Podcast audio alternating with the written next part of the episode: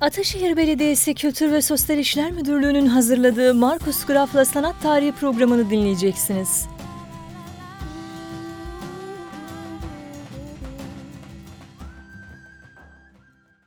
Merhabalar. Bugün barok hakkında konuşmak isterim ve bu bağlamda 17. yüzyılın yeni bir akımından bahsedeceğim. Şimdi barok dediğinde genellikle insanların çok dramatik, süslü, görkemli mekanlar, saraylar, katedraller aklına gelebilir. Ve hakikaten mimarlık tarihine baktığımızda orada çok net bir şeklinde bir değişim hissedebilirsin. İşte diş, diş ceplerinde e, geometrik şekiller yanı sıra artık organik dalga şeklinde organik şekillere ekleniyor. Ya da iç mekanlara baktığımızda daha süslü, daha fazla elemanlardan oluşan bir iç tasarımdan bahsedebiliriz. Ve bu şeklinde daha dramatik, daha görkemli e, mekanlardan bahsedebiliriz. Kıyafetlerde de öyle. Kostümlere baktığında işte renkleri, kumaşları, katmanlar muhteşem. Tabii ki resim alanında da birçok yenilikten bahsedebiliriz. Renk, gölge oyunları, ışık oyunları, işte kompozisyon anlayışı ve naturalizm, doğalcılık. Bugün iki sanatçı hakkında konuşmak isterim. Birincisi Caravaggio, ikincisi Rembrandt. Caravaggio ile başladığımızda İtalyan bir sanatçıdan bahsediyoruz. İşte 1571-1610 arasında yaşayan bir sanatçı. Tam aslında manyerizmden baroğa geçiş yapan bir sanatçı diyebiliriz. Birçok yerde yaşayan, çok hareketli, dramatik, aslında şiddet dolu olan bir hayat yaşıyor. İşte Milano, işte Toskana, Sicilya, Malta, Napoli birçok yerde yaşayan bir sanatçı. Şimdi onun çalışmalarını baktığımızda birçok özelliğinden bahsedelim. Birincisi Caravaggio'nun resimlere baktığımızda genellikle monokrom, simsiyah, anonim, mekansız bir mekandan bahsedebiliriz. Genellikle siyah bir background, bir arka fon önünde duran kişilerden bahsedebiliriz. İkinci olarak figürlere baktığımızda bu figürler sanki bunun gibi bir tiyatro sahnesi üzerine duruyorlarmış gibi duruyorlar. Yani sanki bir spotlight altında kalıyor, kalıyorlarmış gibi ve bu bağlamda çok dramatik ışık ve gölge efektleri ortaya e, çıkıyor ve zaten sanat tarihi içinde tenebrizm diye bir terim kullanıyoruz bu estetik tanım, tanımlaması için. Aynı zamanda tabii ki figürlere baktığımızda işte muhteşem ve çok yetenekli bir sanatçıdan bahsediyoruz. Çünkü oradaki anatomi bilgisi, renk kullanımı inanılmaz ve genellikle mitolojik ya da dini konular üzerine çalışan bir sanatçı olarak 17. yüzyılın en büyük sanatçılardan birisi ve bundan sonraki kuşakları işte Rubens, Rembrandt ve birçok farklı barok sanatçı sanatçıları derinden etkiledi. Şimdi Caravaggio'nun bir resminden bahsedelim. David ve Goliath'ın kafasıyla. Yani David with the head of Goliath. 1610'da yapılmış olan bir resim. Bu resme baktığımızda bir figür görüyorsunuz ve bu figür elinde bir kesilmiş bir kafa tutuyor. Aslında çok çok korku verici, hatta iğrenç bir resim. Çünkü bu kesilmiş kafasına baktığımızda altından hala işte kan akıyor. Yani sanki bir korku filmi seyrediyormuşuz gibi. Belki The Walking Dead gibi zombi filmleri aklınıza gelebilir. Ve hakikaten Caravaggio'nun resimlerinde sıkça çok açık bir şekilde şiddet sahneleri görebiliriz. Şimdi hatırlatayım, geçen ayda Rönesans hakkında konuşurken Michelangelo'nun Davut'undan bahsetmiştik. Hatırlıyor musunuz? Çok güzel, idealize edilmiş, genç bir Davut'tan bahsettik. Ve işte Goliath ile henüz çatışmadı. Yani çatışmadan önceki anı görüyorduk. İdealize edilmiş, muhteşem, atletik, hoş bir figür. Öbür tarafta Donatello'nun Davut'unu düşündüğünüzde Donatello ne yapmıştı? Davut gösteriyor. Kafası çoktan kesilmiş Goliath'ın ve bir ayak ile bu kafa üzerine duruyor. Ama bu heykelde de ne kadar vahşi bir sahne olsa da çok güzel, çok idealize, çok hoş bir figür. Şimdi Caravaggio'nun resmine baktığımızda yani o kadar güzel mi, o kadar hoş mu? Evet güzel bir resim, güçlü bir resim ama hakikaten güzel mi? Hakikaten bu resmi yatak odanıza ya da işte koridoru ya da salonu, yemek odasını asar mıydınız? Bilemiyorum. Çünkü Caravaggio'nun resmine baktığınızda aslında İncil'deki vahşi olan hikayesini tam anlamda hissedebilirsiniz. Çünkü hikayesi şöyle gidiyor. Hatırlıyorsunuz. Çoban genç bir adam işte Goliath adlı e, karşı ordunun en büyük, muhteşem büyük ve deneyimli bir savaşçıya karşı savaşacaktı. İşte çobanın silahı bile yok. E, dolayısıyla herhangi bir geleneksel kılıç ya da başka bir silah seçmekten e, vazgeçiyor ve sapan yani slingshot kullanıyor ve bununla Goliath'a karşı çıkıyor. Goliath kaybediyor çünkü bu sapan ile Davut Goliath'ın tam alını vuruyor, bayıtıyor, dev adam düşüyor ve sonra Davut Goliath'ın kılıçını alıp onun kafasını kesiyor ve savaş bu şeklinde bitiyor. Şimdi Caravaggio'nun resmine baktığımızda mücadele ve savaşın sonu görüyorsunuz. Davut gelmiş, kafası kesmiş ve işte simge olarak karşımızda tutuyor. Ve Goliath'ın yüzüne baktığında işte ölmüş zavallı bir adam, işte kan hala akıyor.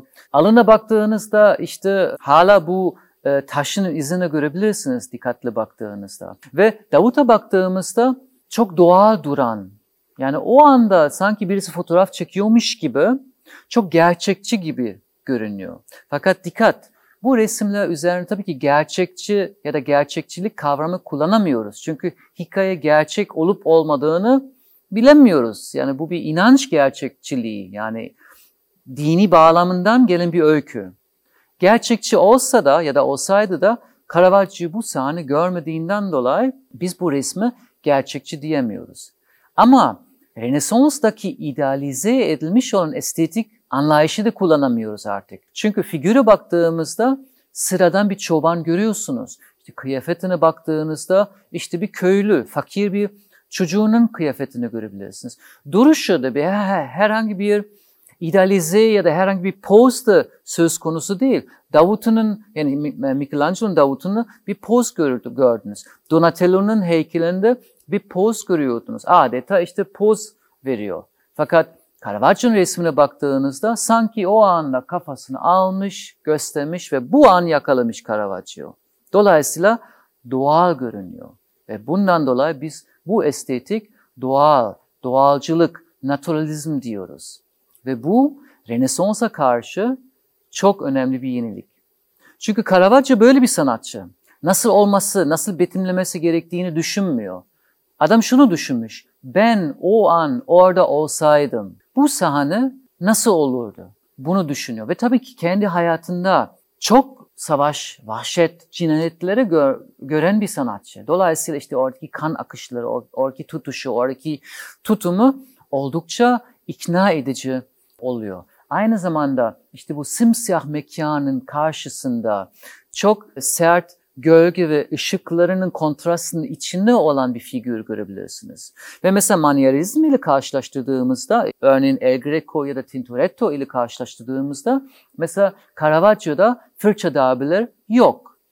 Sanki bir aynaya bakıyormuşuz gibi ya da bir pencereden bakıyormuşuz gibi ya da gezerken oradaki figür görüyormuşuz gibi görünüyor. Çok gerçekçi görünüyor.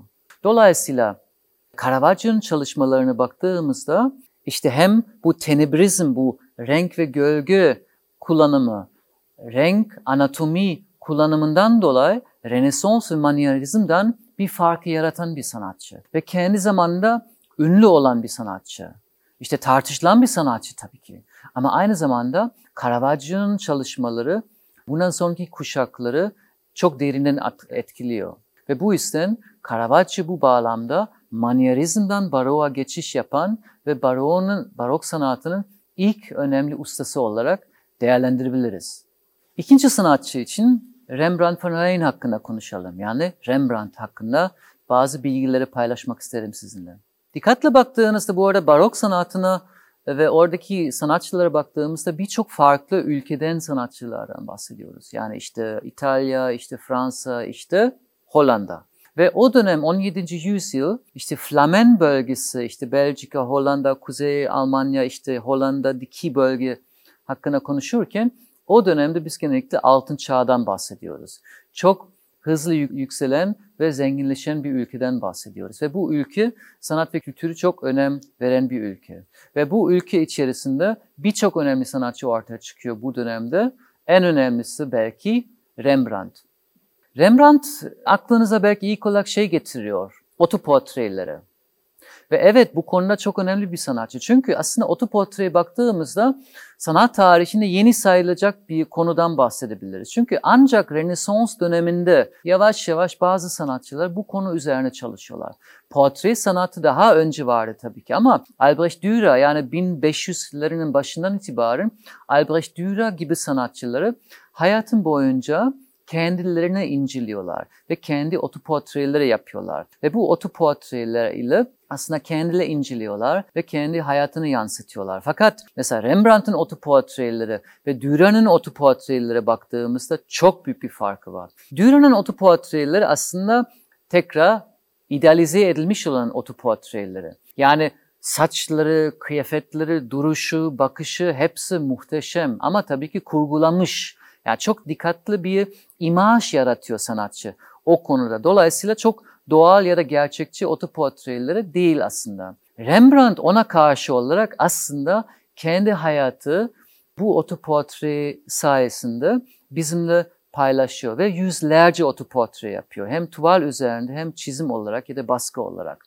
Ve koleksiyonerler arasında çok sevilen bir konu. Ve Rembrandt aslında bu otoportreler sayesinde hayatın, özel hayatındaki ve profesyonel hayatındaki ups and downs yani yükselişi ve çöküşü çok net bizimle paylaşıyor. Genç sanatçı olarak çok havalı, genç bir sanatçı olarak çok işte üstten bakışlarla işte aynaya bakıp kendi resmini yaparken işte doğruluk noktasında artık kıyafetleri ve bakışları baktığını tespit edilmiş ve önder olan bir sanatçı olarak bakarken hayatın sonunda yaşlı ve iflas eden ve etrafına herkesi kaybeden eşini, çocukları, herkesi kaybeden ve aslında çöküşünü yaşayan bir sanatçı olarak biliyoruz. Ve bu otoportrelere baktığında bunları çok net bir şekilde hissedebiliriz. Öbür tarafta tabii ki kendi zamanında çok sevilen ve istenen bir sanatçı. Yani o dönemde artık poetry sanatı, işte dini konuları, mitolojik konulara yanı sıra işte bunun gibi portreleri çok yaygın olarak görebiliriz. Ve Franz Hals gibi o dönemde çalışan sanatçıları muhteşem portreler yapıyorlar. Hem tek figürlü hem de bazen işte e, derneklere ya da militsiya ile ilgili resimleri e, yapıyor. Ve bu konuda e, belki en ikonik resimlerden birisi tabii ki Rembrandt'ın Night Watch. Aslında Night Watch tam onun gerçek ve doğru ismi değil. İsmi The Company of France, Banning Cork and Willem van Reitenburg.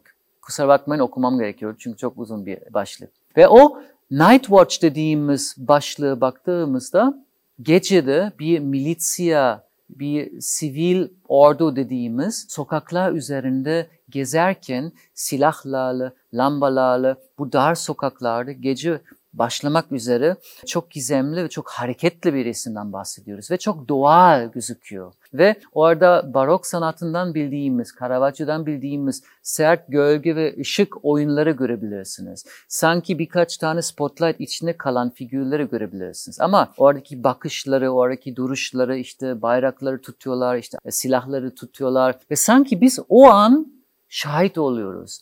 Bu resminin içinde yer alıyoruz.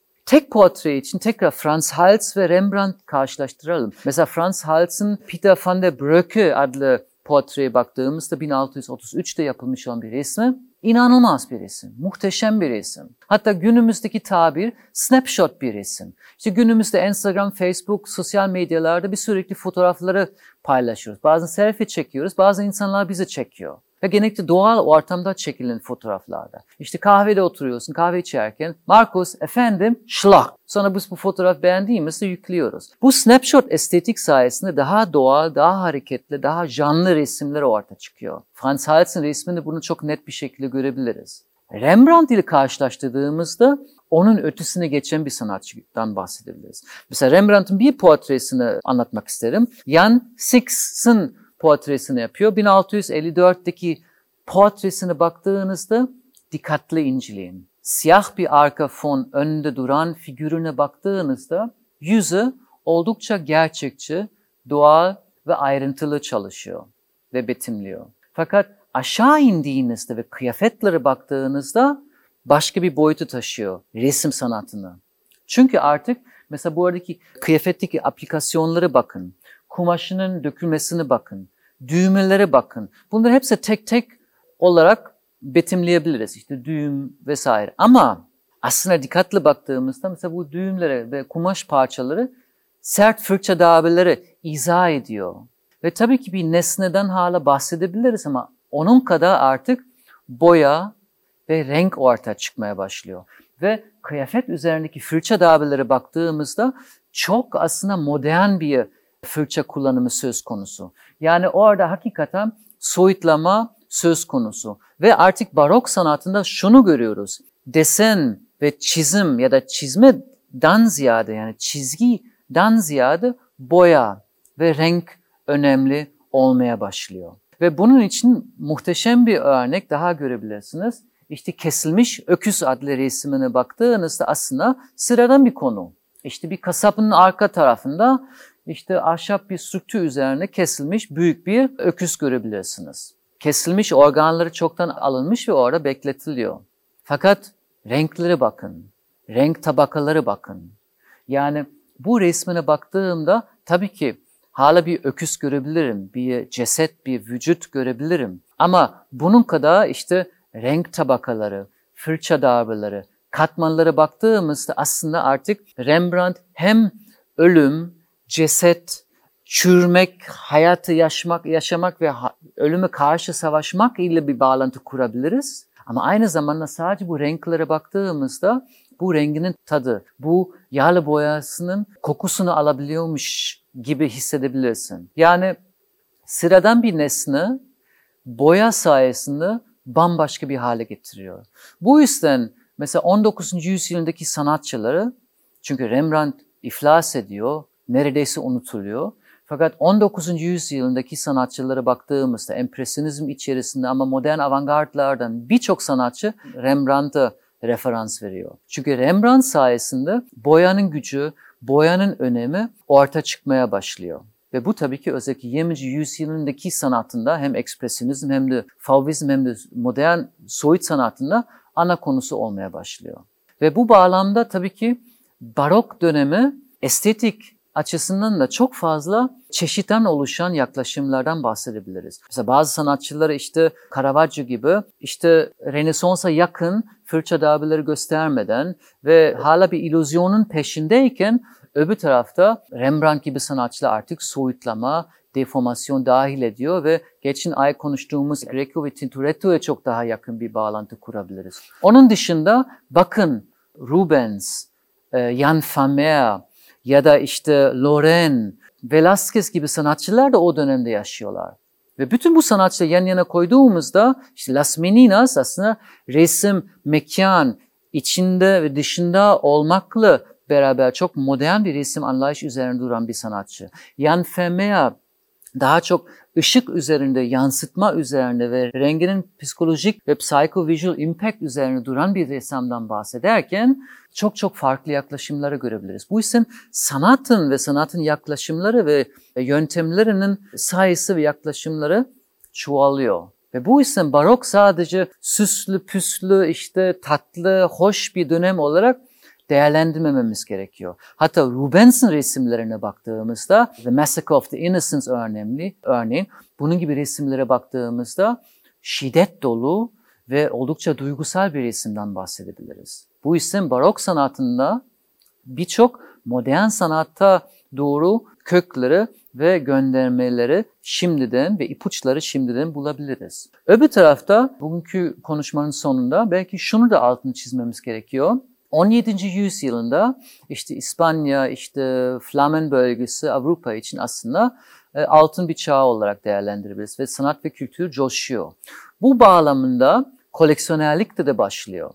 Tabii ki Rönesans'ta Medici aileler gibi aileleri biliyoruz ama 17. yüzyılda artık daha geniş ve daha yaygınlaşmış bir şeklinde koleksiyonerlik görebiliriz. En azından şunu diyebiliriz, aristokrasi sınıfı artık sanatsız olmaz. Sarayın varsa kesinlikle en iyi sanatçıların, en iyi yapıtlar ille beraber kendi eğitimi, paranı, gücünü ispatlamak zorunda kalıyorsun.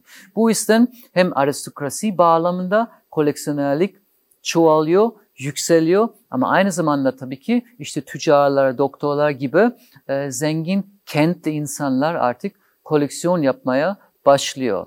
Ve son olarak şunu da altını çizelim. Zaten o dönemde bu arada akademik eğitim de başlıyor. Yani 17. yüzyılın ortasında Paris'te meşhur olan devlet sanat, e, güzel sanatlar akademisi o dönemde açılıyor. Dolayısıyla bakın koleksiyonerlik kurumsallaşıyor, yaygınlaşıyor. Sanat eğitim kurumsallaşıyor, yaygınlaşıyor. Daha önce çırak usta ilişkisi varken artık akademide belli sanatçılar ve belli profesörlerden eğitim alıyorsun. Ve son olarak o dönemde saydığım sanatçıları yanı sıra yeni türleri ortaya çıkıyor. Yani yeni genreleri ortaya çıkıyor. Şimdiye kadar üç tane konu hep görüyorduk. Tarih resim yani history painting ve bu konuda işte ya dini konuları, mitolojik konuları ya da işte e, savaş e, konuları görüyorduk. Öbür tarafta portreleri görüyorduk. Fakat barok döneminden itibaren genre resim yani gündelik hayatımdan kaynaklanan resimleri görebilirsiniz. İşte vaftiz sahneleri, işte köy düğünleri gibi gibi konuları, sokak sahneleri, restoran e, sahneleri gibi ortaya çıkıyor. Dolayısıyla gündelik hayat sanat tarih içinde önemli bir konu olarak görmeye başlıyoruz. Üçüncü yenilik peysaj ve manzara resmi. O daha önce yoktu fakat e, barok döneminde artık insansız resimlerinin çoğaldığını görüyoruz ve tabii ki işte e, özellikle yemek salonları ya da işte koridorlarda ya da evlerinde bir anda dekoratif amaçlı e, olarak yapılıyor. Bir tarafta bu manzaralar içerisinde doğanın gücü, doğanın güzelliği ve Tanrı'nın gücü ve güzelliğini yansıtmaya çalışıyoruz. Bu isim bakın gündelik hayatı girdi, doğa girdi. Yani resim ve manzara resmi girdi. Son olarak natürmort yani ölü doğa, still life. Onu da artık 17. yüzyılda bir tür olarak, bir genre olarak görmeye başlıyoruz. Yani işte bu muhteşem masalar üzerindeki işte istakosları, ördekleri, işte bardakları. Ama dikkat, orada da tabii ki bir tarafta dekoratif amaçlı yapılmış olan resimlerden belki bahsedebiliriz ve bu yüzden o kadar popüler ve yaygınlaşıyor. Ama Still life içinde de sanatçı hayatını yansıtıyor. Çünkü dikkatle baktığımızda meyveleri hepsi eşit değil. Bazıları olgun, bazıları çürümek üzerinde, bazı yeni. Dolayısıyla hayatın farklı boyutları ve dönemleri bu natürmorlara görebilirsiniz. Ya da klasik örnek kadehleri görüyorsunuz. Bazıları boş, bazıları dolu, bazıları yarım boş ya da yarım dolu. Nereden bakarsınız. Bazı erotik göndermeler bile yapıyorlar. Mesela incillere baktığımızda bazı açılmış, bazıları kapalı. Mesela e, meyveleri bazı soyulmuş, bazıları kapalı. Ve bu bağlamda bu natürmorlerde de hayatının tüm boyutları ve tüm konuları aslında yansıtıldığını söyleyebiliriz. Bu yüzden 17. yüzyılın barok dönemine baktığımızda e, sanat yeniden bambaşka bir boyuta taşınıyor. Naturalizm bir estetik kavramı olarak altını çizmemiz gerekiyor. Diagonal kompozisyon ve daha dramatik kompozisyonları, daha kaotik kompozisyonları söz konusu. Çünkü hayat kaotik, hayat doğal ve dolayısıyla kompozisyonları kurgu gibi değil daha doğal gibi yapmaya çalışıyorlar. Dramatik ışık ve gölge, tenebrizm konuları açılıyor ve onun yanında sanatsal e, gelişmeleri yanı sıra sanat ortamı kurumsallaşıyor ve profesyonelleşiyor ve genel olarak sanatçılarının değeri ve sanatının değeri toplum içinde yükseliyor.